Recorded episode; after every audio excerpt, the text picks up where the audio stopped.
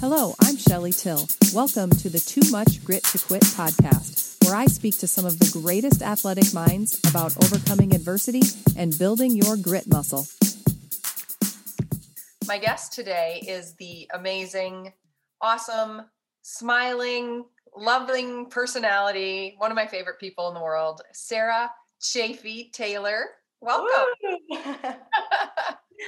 I, got, I threw I threw all three names in there. Hey, that's fun. I love that. Sarah is a mental performance coach, and we're going to get into everything that you do and kind of the clientele that you work with. Um, but first, just thanks for taking time out of your day. I know you guys are super busy. Hey, thanks, Shelly. I appreciate that. was quite the introduction. My heart. Love that. Thank you. yeah. Well, you're you're one of those people that when you walk into the room, it just lights up. So Aww. I hey, think well, that's that's all I strive. I'll tell you, if you ask my husband, he might not say the same thing. Oh, uh, but I, I've seen the way Trent looks at you. I can get kind of grumpy too, so it's oh, okay. Oh, but I try and I try and keep it pretty happy. That's good. We, you know, we all have multiple sides, and yeah. You, so you guys um, got married, you and Trent. Uh, for for the listener, Sarah Sarah's husband is Trent Taylor, who plays uh, as a wide receiver for the San Francisco 49ers. When did you guys get married in all of this COVID stuff secretly? yeah, we did a little secret getaway wedding. Um, we did, it was October 5th. I should know that date, and I do. Um, took me a second. Uh, it's all gone by so quick, but yeah, it was October 5th. And um, actually, even before COVID hit, we'd always wanted just a really intimate wedding where all of the worldly stuff was kind of away and it was just our vows and it was just him and I. And it was really cool because it was just that. Um, you know, we obviously had, you know, two of our closest friends there, your daughter, Claire and George, and, um, you know, my dogs were there and, we had our families on Zoom and that's really all I needed.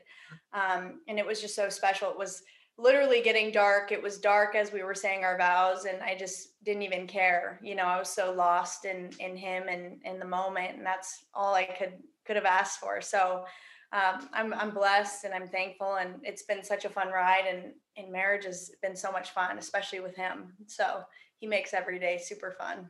Well, you two are, I would say, a match made in heaven. That's for sure. Definitely. I'm really thankful for him. He he he he evens me out really really well. well, and you guys, um, it, I love your story and how you met. Do you care about sharing that? No, totally. um, so, gosh, it's funny because I always joke like it depends on who you ask because we kind of have two different stories. But um, I think moral of the story is I was, you know, working. I was a sports reporter at the time, and I was working on a project uh, for my company, and it required me to get some quotes from different NFL players, and I needed a rookie. Um, I had several veterans that I, I had quotes from, and I needed a rookie, and so I googled like top rookies of that year and and Trent Trent was one of the names that came up. So I looked him up and I I thought, "Oh, he's he seems like he would, you know, respond with a great quote. So seems pretty nice." So I just reached out, got a quote. Um, he gave me like a one sentence quote and, and the other guys were giving me like paragraphs but you know what i know about him now that's just his personality um, and he kind of just kept talking to me uh, from from then on out and and we were really just friends and then um, I don't know, it just kind of clicked one day, and it just you know we, we were friends for a really really long time, and then yeah, and then it felt like whoa, I could actually see a future with you, and then the rest is history. We did long distance for a little bit, and um, you know my job's taken me everywhere, and and that's kind of how we we did it, and then we got married, and now we live together, and we're on the crazy adventure together. So it's been fun. Yeah. Well, and you were living in LA at the time, right? When you yeah and you were in sports broadcasting. So we have that common that in common in terms of um, a, a, career at at for a stint. But how did you transition, Sarah, when you were in sports broadcasting? Because um, obviously you're very athletic minded, very athletic yourself. But how did you make the switch from sports broadcasting into wanting to go into get your master's and, and get into sports psychology? Yeah, you know, it was super interesting because uh, quite a different path than most people take. You know, I my my passion from a young age was um, to ask questions, and I wanted to be involved in sports you know, my entire life. Sports is really what made me feel whole. You know, I played sports, I was involved in sports, you know, my sibling uh, played sports and was involved in sports, and it bonded our entire family. So, really, that's where my passion lied. And I, I couldn't imagine doing anything outside of the world of sports. Um, so sports reporting, you know, just became a passion uh, for me at a really young age. I used to carry around a tape recorder, and I would interview my, uh, you know, brothers' friends that would come over to hang out, and I would interview my family and make up questions and act like I was a sports reporter with my little mic and my tape recorder, and it was awesome. And I had a radio show um, that was total make believe, uh, but it was called Sarah After Dinner, and we're talking sports. I love so it. all, all, I ever wanted to do, and you know, like I don't know the demographics of lis- listeners that you get, but some people might not even know what a tape recorder is nowadays. But uh, you had to hold down the button to rewind.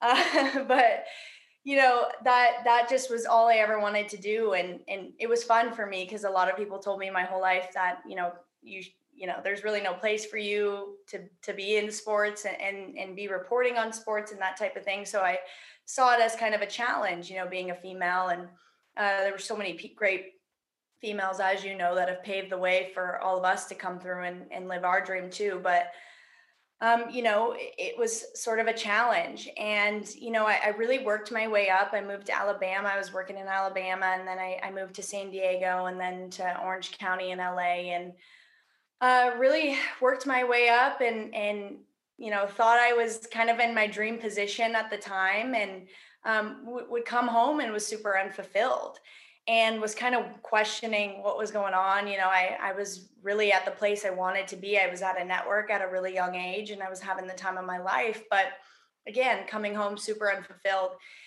And I dug into that a little bit more and realized that I kind of had this passion to serve, you know, and, and it comes from, you know, a, a big life event that, that we can get into a little bit later if you'd like. But um, you know, I, I just through this this big traumatic life event, uh, event that I experienced, I realized, gosh, life is short. I want to live uh, more of my purpose, and I feel like my purpose here on earth is is to serve in some way.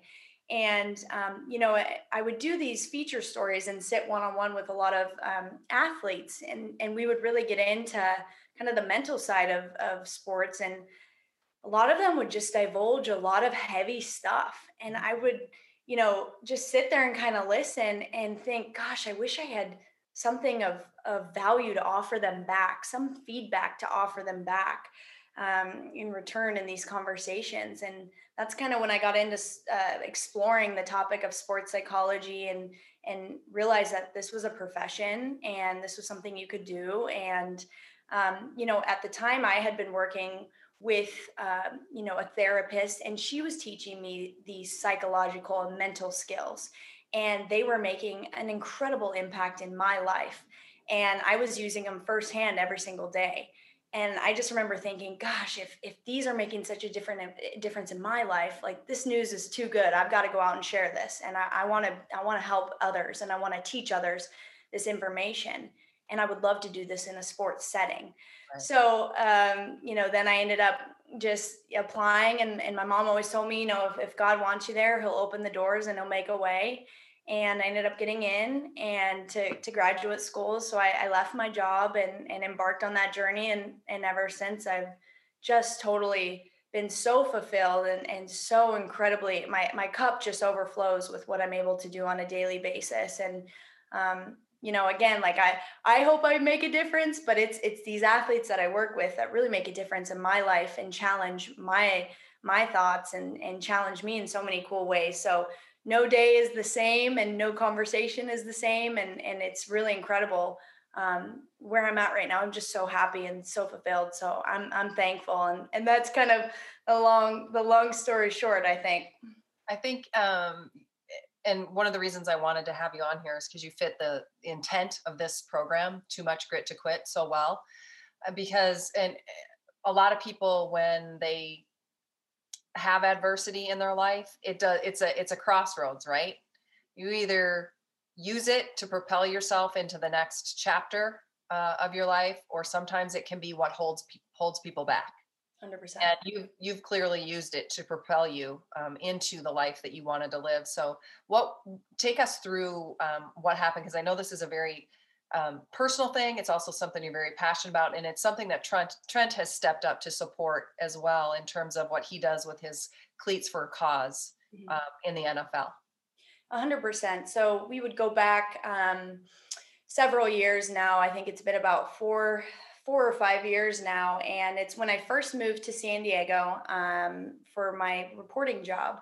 And uh, you know, it was my first week there. Really excited. I'm an avid runner. Uh, you know, I do marathons, and I'm, I'm really passionate about running and I was in my new neighborhood in La Jolla and was out for a run one day, just exploring the new area, very safe neighborhood and um, it, it, was noon and you know i was just doing my thing and um, a man who, whom I, i've never met nor did i know approached me and um, tasered me. At the time i didn't know that he tasered me but he ended up tasering me and he assaulted me and um, was grabbing my hair and, and just being really aggressive and trying to shove me in the back of his car and obviously, so many thoughts running through my head, very confused why he's touching me. Um, and it wasn't till he started shoving my head and, and pushing me into the car that I realized, oh, this is big. Like, you've got to fight. Um, and again, so many things ran through my head. Like, um, it's so funny. When I was homesick in high school, one day I was watching Oprah because that was what was on during the day. Uh, you know, when on TV when you're homesick and have nothing to watch. And um, this woman that Oprah was interviewing had been assaulted and she'd been kidnapped. And she ended up jumping out of the back of his, you know, the kidnapper's car um, onto the moving freeway because she said, Listen, I'd rather die than sit in his car and let him have his will and do whatever it is that he's going to do and she ended up surviving and getting away but it just was so bold that she did that mm-hmm. and it was just so incredible because i heard her voice in my head as he was shoving me in the car and she told me and said if you get in that car you're dead so i fought fought fought fought fought um, you know my parents have been very blessed. They've they've uh, you know taken me to self-defense classes and i just remember thinking you know i've got too much to live for. Um, i'm i'm passionate about life. I'm passionate about where uh, i'm passionate about living. I feel like i have a purpose and I, am too young to have you take that from me. Right. so you know i fought like crazy and um, you know, all the pain and sensation that was in my chest from him tasering me ended up going away because I had all this adrenaline, was able to really fight and um, kind of maneuver in a way where I was able to get away for a second. And it was enough space to where I could, I, I kicked it enough and I was able to get away. So I ran out into the middle of the street and um, I was just screaming for help and ended up uh, a girl was driving down the road at that same time and i was like please help me please help me you know i was screaming and crying. Um, you know i said there's a man who's trying to kill me. Can you please let me in? And and she was so sweet about my age and she let me in her car. And mm. we were driving and and gosh i mean i looked crazy at the time and i i just was so thankful that she let me in her car. And she drove me um, to a little a safer place where i could finish my run and, and just run home because i said listen just drop me off here because if he's following us, um, you know, I don't want him to see where I live. So I'm just going to get out here. And I looked at her and I'll never forget. I said, You are literally my angel. Thank you for you saved me. You know, you got me out of there. And I said, What's your name? And she said, My name's Sarah. What's your name? And I was like, Oh my gosh, my name's Sarah. And I was like, I looked at her and I was like, You're literally my angel. Mm-hmm. And it just was such a cool moment because I really did feel like she was my angel, you know, in that moment. And um, you know from there the story is is a bit crazy and obviously um, I, I, never talk about the situation uh, without thanking um, the La Jolla, uh, the San Diego Police Department, and um, their detectives, they were on the case immediately and they had helicopters out looking for this suspect. And um, gosh, they did incredible work. And through the work that we were able to do together, um, we were able to identify a suspect and they were able to come to the conclusion that it was an attempted kidnapping um, for sex trafficking, sex and human trafficking, which is pretty big in that San Diego region and area. So obviously, I didn't know anything about human or sex trafficking at all, and I thought I was just living in one of the safest neighborhoods in the world, which you know I I kind of was, and it just was so much for me to handle, and um, it, it was crazy, and it was obviously very traumatic, and I had a lot that I had to work through. So. Um, you know through this it was really cool i started working with a therapist who who like i i, I kind of prefaced before you know she was teaching me mental and psychological skills that I was using on a daily basis because the trauma that followed was incredibly sickening. I mean, I would wake up in the middle of the night and I would see him on my balcony. Um, I would have the worst night terrors and i would end up throwing up in the middle of the night because i was so scared. Um, because you know i'm a single woman living alone and i was just terrified. Every every time i took my dog out i saw him somewhere. I saw his face. Every time i got in my car i saw him driving.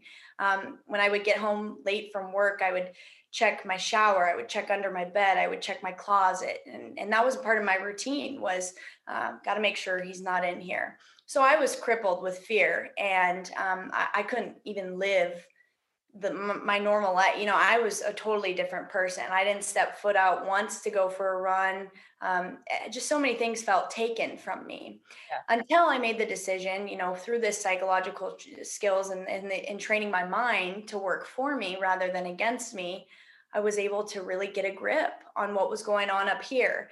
Um, you know i was able to process the event. I think that's super important. A lot of the trauma came from not having the time nor the understanding to process what had happened. And then two you know to make the decision okay am i going to let him take away my life? Absolutely not. Like i'm blessed to get away. Um, so let's let's continue living. So it, it, was making the decision hey you know i'm i'm i'm gonna i'm gonna live and i'm i'm gonna take my life back. Mm-hmm. so um, through all that obviously it's years and years of work um, but you know obviously I, I also like to attribute my faith in god was was the foundation of all of this. I wouldn't have gotten through this without my faith in god because i know too i'm here for a reason and i've got a purpose and i know that he had me go through this um, for a reason. And if i can use it to glorify him and, and to bring attention to his his will and his good all of his goodness then he wins in all of this and the evil doesn't win. Right. so um, kind of making the decision i'm going to use this for good and it was so cool because through all the madness and the years and years of pain and hurt um, i have this new zest i had this new zest for life. I had this new passion to serve. I had all these new things that popped up like all right like life's not guaranteed. Let's go let it rip and live it up to the fullest. You know what i mean? And um, it just was so cool what what was able to come of it. But certainly it was a decision and i had so many incredible uh, people in my life that helped me kind of make that decision and make it something powerful and and use it for good. Mm-hmm. So that's a little bit where the the human trafficking passion comes from because um, you know after I was able to kind of work through my stuff, I started doing incredible research on what this actually was. And it's terrifying, it's disgusting, and it makes me ill. And I feel like I have to be the voice for those who are voiceless right now. And a big part of that is like, it's really uncomfortable for me to tell my story. It's really uncomfortable because I don't want to seem like a victim. I don't want to feel, you know, feel these things again. But part of me telling my story is to wake people up and say, hey, this is happening in our backyard to very, very normal people. Right. And, um, it, it's a tragedy to what's going on. So, uh, you know, I have to ask Sarah if because everybody's going to go, did they catch the guy? Did they catch the guy? Yeah, so so we were able to, um, you know, there's a lot of information that I'm still not really able to disclose, but um, you know, the best way to say it is that we were able to find, uh, you know, the San Diego Police Department was incredible. My detectives were incredible, and we were able to find him. Um, unfortunately, the whole situation didn't end up turning out the way we had hoped mm-hmm. in terms of justice, but um, yeah, I, can't really comment any further on that, but sure, sure. Um, yeah, that that was kind of the situation. We were able to identify who he was, though, and what his intentions were. Well, it's incredibly um, brave of you, first of all, to to share that story. Um, they say that if you can tell a story without it drawing up those emotions, I'm sure it happens occasionally, but you know, all the time that you've been able to heal from it. Mm-hmm. Um, it's also, you know, trauma is a thing that I. Eh, this sounds really weird, but I'm I I love studying it mm-hmm. from the fact from the from the standpoint of what does it do to us, right? Mm-hmm. How does it affect us not not just in our brain but in our body as well? Because I think that and there are different levels of trauma. Clearly what you went through is the, one of the worst types of trauma anyone could experience. But it it does affect you if you don't if it's not processed. It does get stored in our bodies and in our minds and it does mess with you. And so I mean it's just it's an incredible story that you were able to work through that that you were able to not only work through it but overcome it heal from it and now you're using it right mm-hmm. you're using it for good i'm curious in your work that you do now sarah because you've been through what you've been through because you've worked with therapists and and you're focused on the mental performance as a from a sports psychology lens what mm-hmm. is the difference? Because a lot of times people are like well isn't that this and is it you know there's there can be confusion for people who don't know these these professions. So what have you found to be kind of the differences um, between the two? And also maybe even how do they complement one another the difference the differences between like a therapist and a like a mental performance coach or what yep. yes okay. Yes. Yeah, so I would say, you know, my experience in therapy, um, well, it depends on, on what kind of a therapist you go to. You know, that obviously they have, some are really specialized in, in certain, uh, you know, uh, cases like trauma or, or, or, whatever it may be. Um, so and and and more so i would say a mental performance coach like the role that i am um, there are a ton of similarities but there are also a ton of differences. Like um, I, am really working um, to help them level up performance. Uh, a lot of the population that i work with are professional athletes so they're just looking for the 1% that they can get better because that 1% could be all the difference in their game. Um, you know, so we're really zooming in on how we can level up performance uh, by using these mental and psychological skills. Um, certainly, you know, there's a lot of listening that happens. There's a lot of conversation that happens. So I would say in, in that regard, it's very, very similar. Um, however, I think on the therapy side, it's, it's a lot more healing. And I, I wouldn't say that, um, you know the work i do with athletes isn't healing all the time like i've had a lot of athletes who um, some of the some of the things that are getting in, in the way are are uh, you know, some of the some of the little speed bumps or roadblocks are need a little bit of healing, um, need a little bit of processing. Um, but I think a therapist it, it, they really zoom in on that, and there's a lot of healing that happens, and and there's a lot of conversation, and there's a lot of digging really deep into family, uh, you know, family of origin, and and all of those things, and um, so I would say, you know, those are probably the main differences as is I would say healing and, and my my main focus is performance and, and how we can level up performance, but um, so certainly you, a lot of similarities. Yeah. So when you run into uh, when you encounter an athlete, because everyone, no matter what level you play, um, at some point hits that roadblock, like you said, and that's that's usually a a, a limiting belief. Mm-hmm. Uh, or you know the inner critic something in there and that always comes from somewhere else right that's there's usually a voice um, from the past and uh, a, a, past experience or a past encounter with someone that was important to them that mm-hmm. maybe planted that seed what mm-hmm. would be uh, uh, just if to give people a, t- a flavor of how you would handle a situation like that what like what's one tip if somebody's listening and they might be dealing with an inner critic issue that you would maybe look at to try to um, remedy that? Yeah, I think everything starts with having some really good awareness. So I would say a lot of the athletes that come to me, you know, we first have to develop a sense of awareness of what's going on inside. Um, you know what what is exactly happening because uh, you can't grow if you don't know. Someone has coined that quote. I'm not sure who, but it's it's a great one. Um, but so first you got to have just a sense of like, am I talking trash to myself because a lot of the times athletes are talking trash to themselves without even knowing it and without even being aware of it. And what's really pr- problematic with that is that's that's really hurting their confidence. Our confidence is really fragile and it's something that we need to really water and take care of and protect. And if we're talking trash to ourselves all day long especially without even knowing it you know our confidence is uh, you know breaking. So I think you know self-talk is, is, when you mention like inner critic it, like self-talk is huge because it directly impacts our confidence. And you'd be surprised how many athletes come to me and that's the number one thing that they're they're feeling like is lacking. Like they don't have any confidence in themselves and they might be a professional at the top of their game but their confidence is really lacking.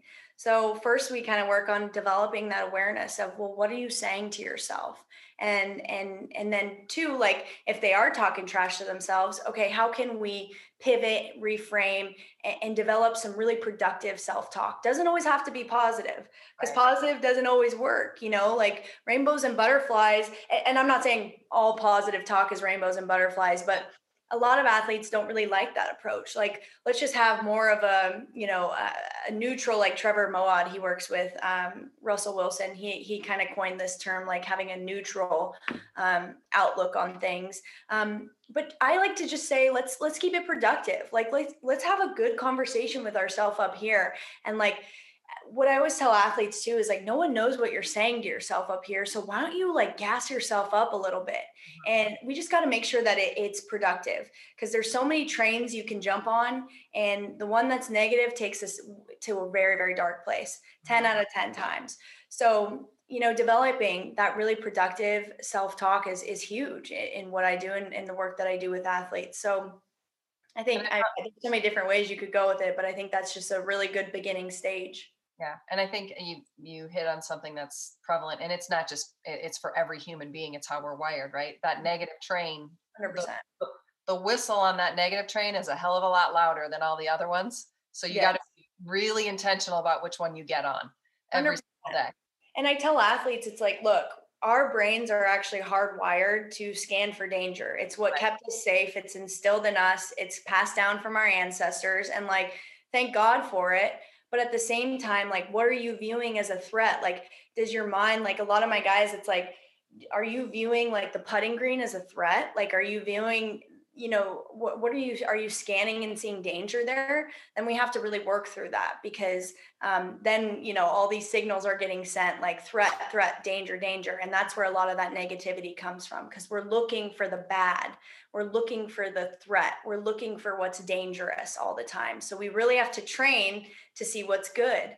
We have to train uh, ourselves you know to be a little bit more optimistic in that sense. So um, certainly wired to see, you know, like you said, what's what's dangerous potentially. Right. I refer to that as neuroception in in my practice. It's yeah, it's exactly that. It's your in, inner Navy SEALs going, all right, what's what's coming at me next? Um, right. And yeah, and if you don't check it, it's gonna it it it uh, will definitely take over. I was um I trained uh, the gosh, this was probably six years ago with um. Are you familiar with Josh Medcalf? Yeah, I, he he wrote one of my favorite books, Chop Wood, Carry Water. Yes, yes, yes. So I I went to like a weekend kind of seminar thing with him and Jamie Gilbert at the time, and they do a lot. Obviously, you know this with golfers. Mm-hmm. Uh, and one of the things that they were talking about, because I was in this room with a ton of golf coaches, which was really kind of funny because I suck at golf. no amount of sports psychology will help my game, but that's okay. Golf's got to be one of the toughest sports. Oh, it is. And so, but he was talking about how they man what what he does is in between in between the shots right mm-hmm. it's like mm-hmm. you the golfer has the shot they know what they're doing and mm-hmm. then his role or your role uh, in that sense is managing what's going on up here in between the shots and mm-hmm. there's not a whole lot of time mm-hmm. right no. in between there for them to manage and so he was saying how you know I'll I'll give my guys a minute to be pissed or whatever emotion they are about that last shot if it didn't go the way they wanted it to and then it's immediately you know reset lock in and, and go. Yeah. Yeah that's really valuable. And i think too it's just like every golfer that i work with is so incredibly different. So like i say this on probably every single podcast that i go on is what what what work what might work tremendously for one guy may never work for the other guy. So it's all about like we we talked about tailoring really the approach to the spe- specifications of the athlete. You got to meet that's it. meet, yeah tailor made tailored tailored approach with sarah tailored approach that's right but that could be your know, own podcast. What's that? That could be your own podcast. Hey, sarah after dinner. I love that. That's great. Um, I might have to give you a percentage. Um, but yeah, you know, it's it's really I would you know I I think it's really tough, and I think it, you know it's really tough when people seem to think you know they, they'll take this idea that one thing should work the same for everybody and that's just not the that's not the truth in the mental game you know what i mean and everybody's approach and how they use it and when they use it is completely different and uh, that's what i think is so cool about it you know what i mean yeah i'm um as you know i work in the space too and so i'm all for it and i think my opinion is everyone should have a coach um, whether you're an athlete or not quite frankly but mm-hmm. what is your um, why do you believe that having a coach because let's face it like the self-help book industry is a billion dollar industry and there are books everywhere knowledge isn't the problem right anybody can go in and read about sports psychology or mental performance or mm-hmm. you know how to rewire your brain. But why uh, if, if a book worked clearly they wouldn't need people like you and me. So what do you think is the value of having a coach? I think the value of having a coach is first of all, you have someone to talk to. I think the biggest part of my sessions, I usually schedule, will usually, uh, that my athletes and I will usually schedule just one session a week to just fully unpack the full week what happened whether it was a tournament or you know a practice round or a, monday qualifier whatever it might be we've got to unpack everything that happened. And again we're looking for marginal gains because i'm working with some of the best of the best you know they're professionals they're they're you know getting paid a lot of money to do this and you know they're performing at a high level. So we're just zooming in we're double clicking and really unpacking and figuring out areas that have potential to be leveled up. And then two, that's just part of processing, reflecting, and then being kind of done with it. So it's like a new chapter. Uh, you know, they travel every weekend, and I'm just talking specifically about golfers, but um, you know, athletes are traveling all the time. So you've got to be able to fully unpack pack it, reflect, and then be done and, and have a fresh start, a new clean slate, a new chapter for the next tournament. So I think that's a huge aspect. I think too, just having someone hold you accountable. A lot of my guys just need me to check in on certain things. And for them too, um, when they're just beginning on, on some of the training that we do, it feels really good for them to come to me and tell me, hey, I did this, or mm-hmm. hey, look what I did today, or hey, look, this is my streak on this. And it feels really good to have someone to, you know, kind of talk about your wins with. Yeah. Um, two, it also it also is really nice to talk about what isn't working uh, or or what's you know not going well or what absolutely was atrocious because a lot of the time it's really hard to bring that baggage and bring it home to a lot of them have wives or a significant other. It's really tough for a relationship if you're dumping all that on your significant other. So I think what um, a coach offers is uh, someone who's you know an unbiased opinion and who's not going to judge you and who's going to sit there and listen to whatever baggage you need to might maybe you need to dump something or uh, just work through something there's been so many times where i'll just be listening to a conversation and my athlete will figure it out on his own he just needed to talk through it with someone. He needed just a little bit of steering. You know, I, I always say I'm not in the business of giving advice. I'm just here to, um, you know, guide and challenge. I'm never here to give advice. So if they ask me for advice, I always just say, I don't know. What would you you tell me? You know, it's it's you. Mm-hmm. So uh, I think a, a, coach is is really responsible um, for for like I said, just challenging, holding accountable, being there to celebrate your wins, being there to help you when when your things are not going well, when you're losing and, and things are tough, um, for all those different aspects. I think a coach is really valuable. I have to ask you, being married to a professional athlete, how do you does Trent let you coach him or how does because I'm thinking of like I know so I know like Trent's dad, you know, was a football player coach and, uh-huh. and so and myself coaching my own kids it's like you have to know when to shut off the coach hat and be the mom like how does that work for you guys in your relationship I mean, I, I get this question all the time, and it's something that I, I always say, Hey, I'm still working on it myself. Like, I'm still figuring it out too. But I think like what I've really gone with is, you know, that that quote, you know, be where your feet are. I really try and be where my feet are. So like if we're on the couch chilling and watching a show, like I need to be a wife. Um, you know, and and or if we're making dinner together, like I need to be a wife.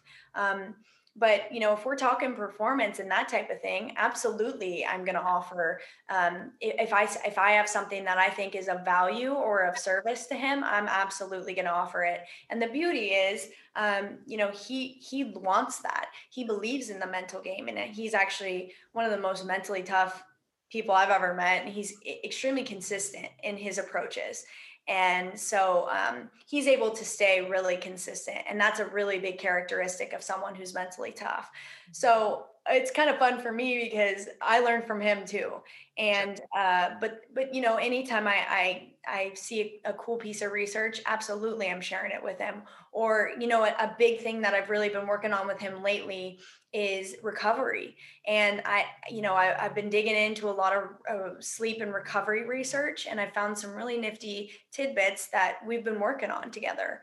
Um, so that's been fun. Um, he he's big on visualization, so um, usually we try and cut out some time to do some visualization too. So. So, um, you know, I keep it down to a minimum. It's not like we have a full blown session, but sometimes, sometimes we will. Yeah. You know, but we usually awesome. try and carve out, carve out the time and and make it happen. But um, like said, and he's open to it, right? And so totally him being open to it makes it all all worth. You know, it's not like you're offering unsolicited. A uh, hundred percent, and right. he sees he sees you know. Uh, he, you know he he's been able to build a relationship with with some of my golfers and he sees firsthand um, you know a lot of them vouch for it and he believes in in what um, the mental game can bring and and he knows it's of value so i think it's really cool um, to have that support.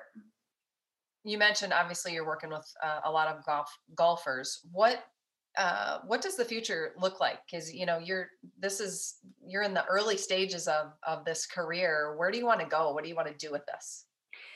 I love that question. You know, golf has always really been my passion. I love golf. Uh, you know, I worked a little bit uh, as a reporter in golf, and I've always just been passionate about golf. I was always the one turning it on and people were confused like why are you watching golf? But i love it.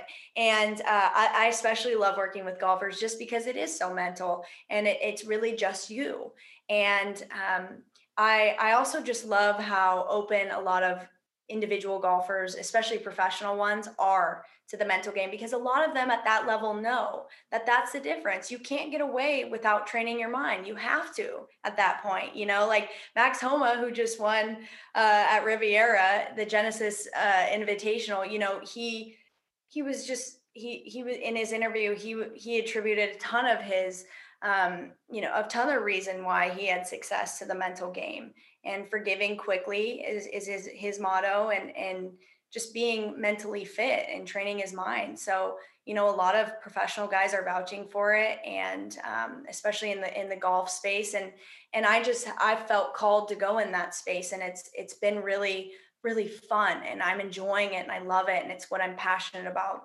And you know i still work with with other you know demographics and in different sports and and whatnot but really my passion is golf so i think just kind of staying in there and, and growing that um, growing that side of things and and just having fun with it. As long as i feel like i you know can serve and like i told you that's just where i where i feel like um, you know that's my purpose i think and and my passion is to serve in this way and and to help um, other people use their mind to work for them rather than against them so as long as i'm doing that um, i'll be a happy girl so, where can people find out more about the work you're doing, or if they want to uh, talk to you about possibly um, working with you? 100%. Well, I'm on Instagram and Twitter. Those are probably my two biggest handles right now. Anything I try and offer some value on on Twitter and Instagram, mostly as reminders to myself. So when I'm scrolling through my own grid, I can remind myself of things that I need to be reminded of. Uh, but hopefully, you know, they add value to people too.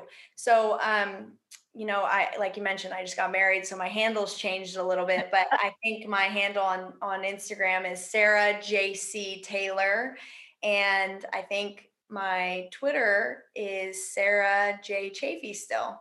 So that's where you can find me, and I love you know to keep the conversation going. So um, feel free to reach out. I will put those links in the show notes too for people listening, so you can click down there. Thank Sarah, you. thank you so much. It was just a joy to see you and your smiling face again, and I uh, just thanks for taking time out of your busy day. Hey, Shell, thanks for having me and thanks for having the conversation about, uh, you know, the mental side. I think it's so important, so I appreciate it. That's a wrap for this edition of Too Much Grit to Quit on Blue Wire Hustle. I'm your host, Shelly Till. Please join me again the next time and make sure to subscribe on your favorite podcast platform.